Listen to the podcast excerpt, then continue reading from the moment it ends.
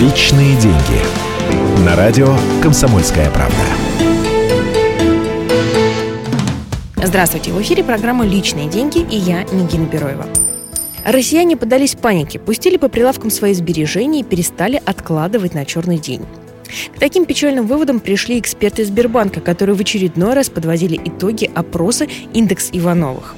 Под Ивановыми подразумеваются типичные россияне среднего класса. Что же они выяснили? Людей крайне беспокоит ситуация с рублем, ухудшение перспектив на рынке труда и замедление экономического роста.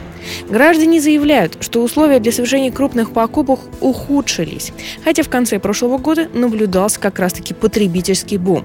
Люди старались успеть купить товары длительного пользования по старым ценам.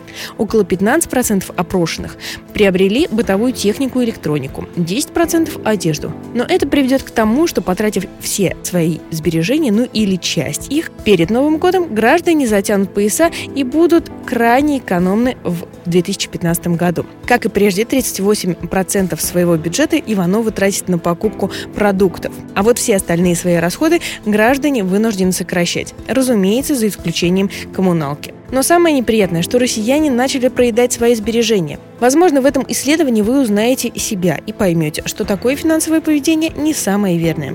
За исключением экономии, конечно. Тратить сбережения в кризис никак нельзя. Неприкосновенный денежный запас сейчас важен как никогда. А вот о том, как сохранить и даже приумножить свои накопления, мы расскажем в следующей программе. И запомните, деньги лишними не бывают. Личные деньги.